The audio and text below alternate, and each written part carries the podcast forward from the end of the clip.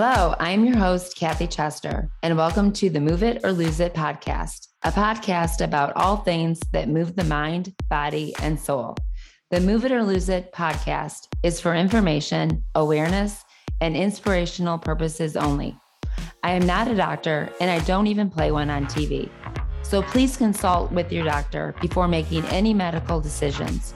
The views expressed by advertisers, guests, or contributors are their opinions and not necessarily the views of the Move It or Lose It podcast.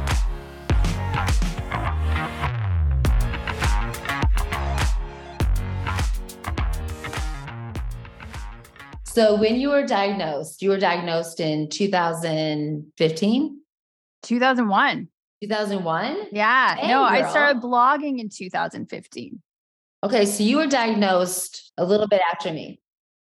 So then you started blogging in 2015. So what were you doing after the diagnosis? What what did they say?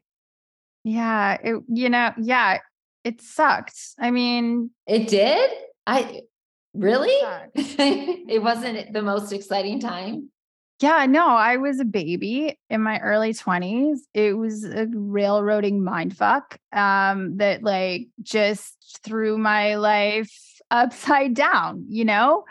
But yeah, I don't know. I've said also before that MS gets harder, but that it also gets easier.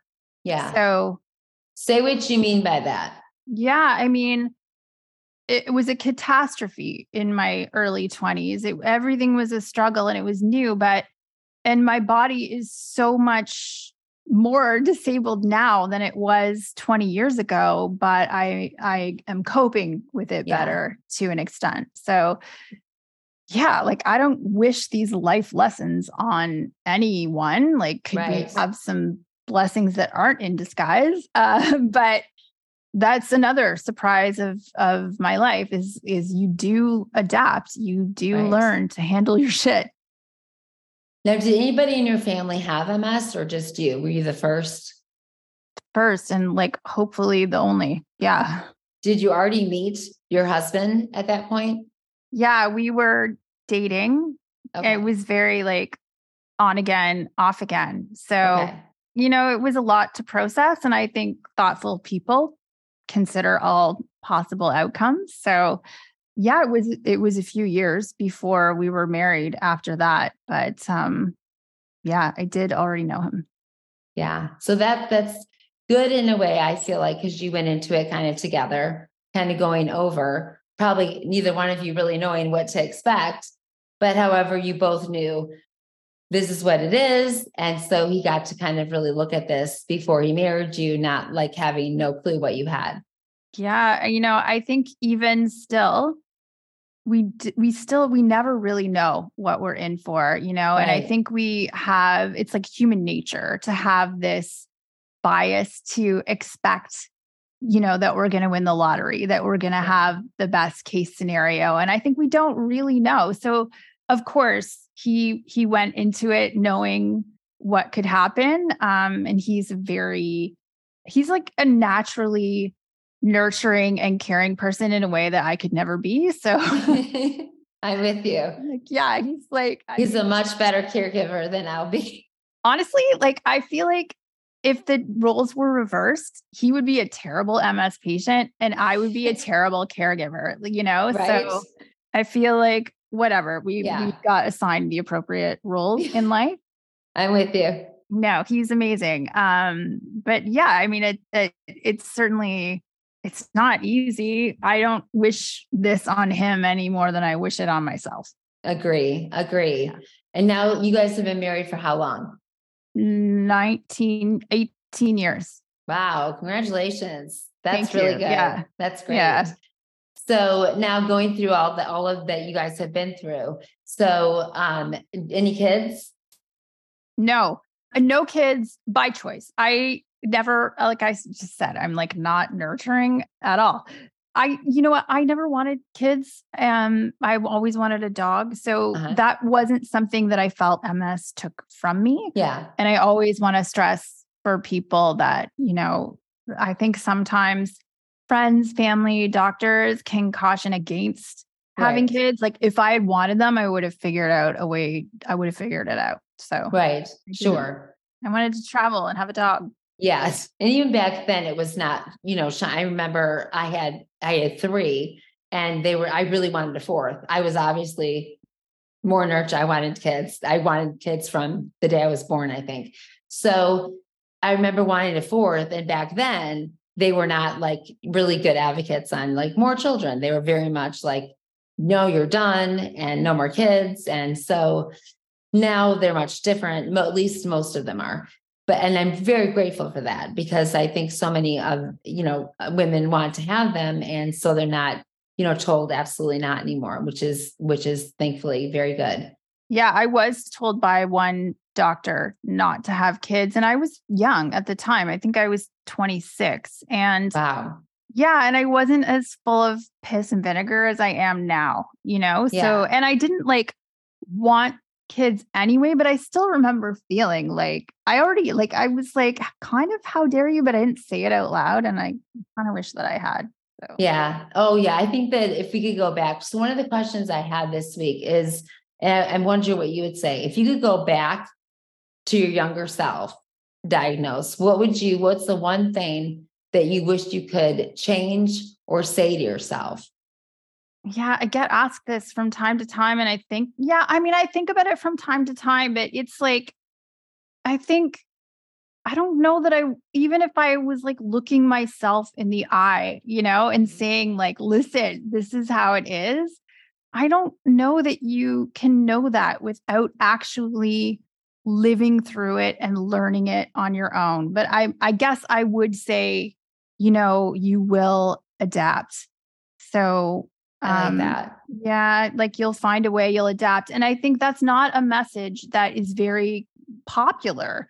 Right. When when we are diagnosed the message that we often hear is like not everyone blah blah blah. Like it's it's like hope for the best right. you know is the kind of main takeaway and there's never any goal at preparing us for when Yeah. things get difficult and i so i think like a message that newly diagnosed patients would benefit from is that you know we hope that things don't get more difficult than is comfortable but if they do here's what we can do I love that, Ardra, because I, I agree with you that I don't think that that message is sent out enough. And I believe that then when something does change, I don't think there's the freedom for us to understand that we will grieve again. Well, it's also like, what the hell? Like, you told me it wasn't going to be this bad. Right. Right. And you're just kind of sidelined all over again. Is your company, business, school, nonprofit organization, or maybe your support group looking for a speaker to talk about what it's like to have an autoimmune disease, or maybe just to motivate and help inspire? Well, my name's Kathy Chester, and I'm the owner and maker of MS Disrupted and the program DMAT Disrupt, Move, and Transform. I have been doing motivational speaking for years, and I'd be happy to come and help, whether it's motivational speaking at a company or at a school. So please feel free to email me at msdisrupted at gmail.com, or you can check out the website, msdisrupted.com, or feel free to DM me at msdisrupted. Can't wait to hear from you.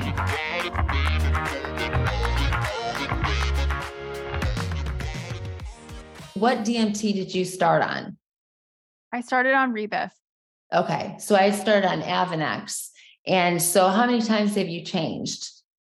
like all of the time. So where are you on now? Where are you at with it now? Ocrevus. Yeah, that's what I'm on now. Yeah. And so um, I mean it's changed so often. And so I think that with each one, you know, sometimes there's this naivety, there's this like idea that okay, this is the one forever, depending on what neurologist you have, what relationship you have with them, right? This is one thing I didn't know in the beginning because I had no frame of reference. So my first two years of MS were extremely aggressive. Uh-huh. and I was having attacks on Rebif. But the message was these drugs reduce attacks by one third, right? Right. So I thought if I come off this drug, I'm going to have more attacks. Right. I just thought like it's obviously working because, uh, you know, it was like I didn't understand that. But also, it wasn't up to me because I'm not the doctor. I think now, you know, we wouldn't keep somebody on rebif for that long. Right. And I, I think probably, hopefully, doctors aren't really starting a patient on interferon when there are so many better, um, more effective medications. Yeah. I think you'd be shocked by how many. Yeah. Well, I think the one thing I would say is like if you are on a therapy and you have one attack, switch treatments. Amen. I mean, even I had Dr. Bieber on a few months ago, and he had said that if there, that is a big sign. If you're on a medication yeah, and you have a relapse, that's boom. And I'm always so shocked with that when I have, you know, patients on, you know, where I'm training, they're like, yeah, I had an attack. And I'm like, and you told your doctor and they were like let's keep going i'm just like yeah wait and see is sucks because like you can't undo an attack exactly once that happens it's there so one of the things that you and i talked about is our um, our great ability we have to balance things so tell our listeners um, some of the struggles and maybe some if we wish we were better at balancing. So, first, let's go into this. I'm struggling, I think, with balance when we are entrepreneurs, when we are trying to do our best with this new world of MS, and we're trying to work and we're trying to get things done and spreading awareness and doing all the ideas that I think you and I are kind of wired the same in that, that there's so many projects we want to accomplish yeah. I mean, I sometimes say I'm like a type A personality t- trapped in a passive aggressive body. I like that. Yeah. It's, I, I, so I think part of it is, you know, loving what you do and, and having, uh, yeah, I don't know. I, I am the worst person to ask about how to achieve any sort of balance because I do tend to overdo it. And I just like, I feel like overdo it on your own terms, right? Like yeah. if you're going to overdo it, make sure it's something that's worth it to you because you can be filled up like emotionally, spiritually, yeah. intellectually by things that might burn you out a little bit physically. And yeah, I mean, I am not advocating for anyone to not listen to their bodies and to like, you have to rest. But right. I think for me, prioritizing time with friends and, and loved ones, yeah. prioritizing creative work that helps me feel filled up, time with the dog. Yes. Like these are are things that that you know you do kind of have to be intentional about. I, yeah. I also recognize it's easy for me to say, you know, like the dishes can wait or I'm not using any of my energy on laundry when I don't have kids to feed and look after. So, yeah. Well, my kids are older now, so I'm like, yeah, that none of that has to be done anymore. But I I definitely see the dishes pile up and I'm like, yeah, I don't have time for that right now. That's just going to have to wait. So I do I'm with you in the sense that I think we're both the same in that get the creative things that make you feel good done and, you know, maybe tomorrow I may not have that much energy and I may need to rest a little bit more, but I want to get this stuff. Ditch the guilt, right? Because yes. I think it's like you're going to, you're going to have to rest or you're going to have to bail on something or whatever. You don't need to compound that the shittiness of that by feeling bad about it. Just stop right. feeling bad about it. You know, you got a raw deal, take a nap. Yeah, exactly. So, one of the things I love is how open you are about AFOs and all the things that you use. And I love that you, one of the things I caught that you said that I loved is I think people get married to that one AFO and they think, this is my one. I can only use this. And I'm like, but there's so many. And you don't have to just use this. You know, sometimes I just need to grab a cane. Sometimes I need my trekking poles. And, you know, I'm not at that place that I need to have a roller or anything like that, but uh, I want to be able to give my clients that are traveling or something like, hey, And often I'll send them to your website and say, go look, this is what tripping on. You know, we all know each other by our our handles. I'm like tripping on air, you know, her. Go look at what she has. It's a really good one. So explain what you mean in a better way that I can, um, because you already have. Well, I think this is like one of the things where there's no standard resource for right. people with MS, and we just have to figure it out on our own. But one thing I didn't understand in the early days, it was like I thought if you needed a mobility aid like a wheelchair, that that meant you were a full time mobility aid user. And so it was a bit of a revelation to me to learn that actually many wheelchair users, MS or otherwise, do have some ability to ambulate, you know, right. and that a wheelchair can be used for to manage fatigue. It doesn't necessarily right. mean that you can't walk. And this idea of different aids for different days, you know, yes. uh, which because MS is so variable. So you may benefit from um like a like trekking poles like you said yeah. or an AFO or whatever. It's it's educating yourself because you have to about what's out there. And then the other barrier i think is the stigma around it and yeah, i think a lot of us can be championed inappropriately by people around us to resist using mobility aids it's seen right. as like giving up or giving in and try not to buy into that because you'll be right. able to spend more time do like it's like you fall and break your elbow or wrist right. or I've done it, you know, like you're a lot um like you're out of commission Absolutely. when just like the mobility aid that you could have been using would have helped that. But the I mean these are also lessons. I wasn't born knowing this stuff. It took breaking bones, you know, sometimes to learn this stuff or like crying on a park bench in Paris because I was like trying to power through and right. totally run out of energy and just couldn't do it. Yeah. No, I think that actually I think those that's so important for our newly diagnosed because I think that that you're right. We think that a chair that means we're always in it. And I, there are times that the airport or it's too big, and I think I'm never going to make it walking this far. Or temperature wise, I want to walk the dog, and it's like yes. Eh, I might get you know a couple blocks in, and then all of a sudden my drop foot's going to kick in, and I'm going to be in trouble. And so I think it's so important that we that we get that that we may need one for one day and something else or nothing that day.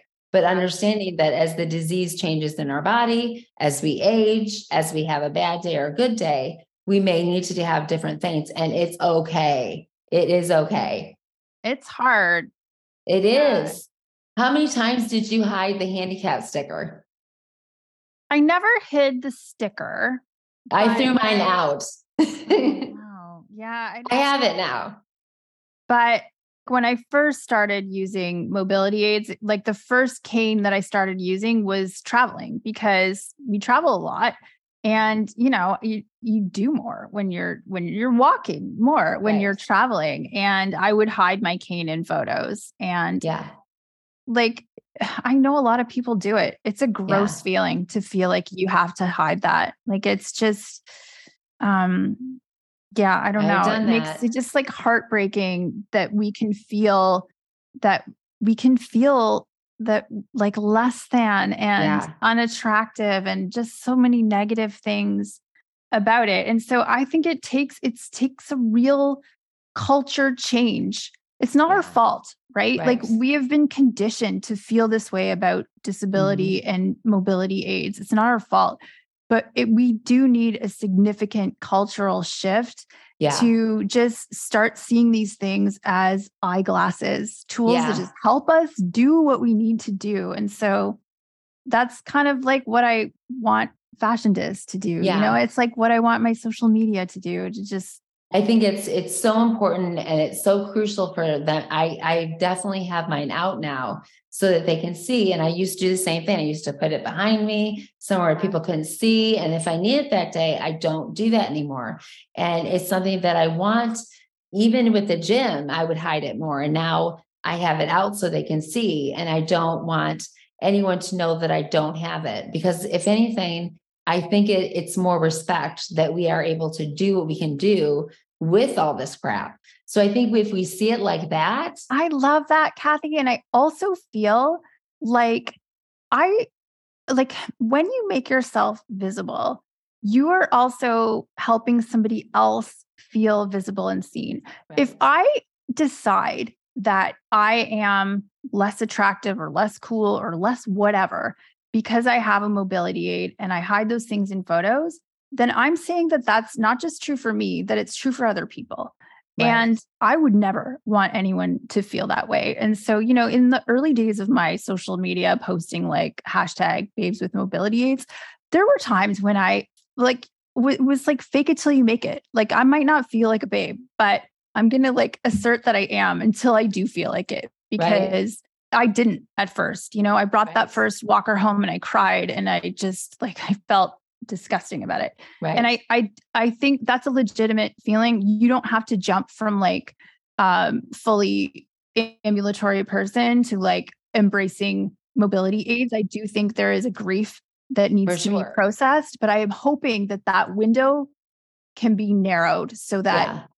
you can get to the thing that's going to help you faster and not feel shitty about it so yeah. that you can, you know, keep living your life for sure, for sure. I always have this vision of like a bunch of us with our with our AFOs and our things that we need and just saying this is badass and just having it out there so that they can see all of us and all of the newly diagnosed and people can see it and say, "Oh, I know her, I know her, I know him." And just saying, "Oh, they are not afraid of this." But it's happening. It's happening. Like there was none of that 5 years ago, even no. maybe 4 years ago, but now it's happening now.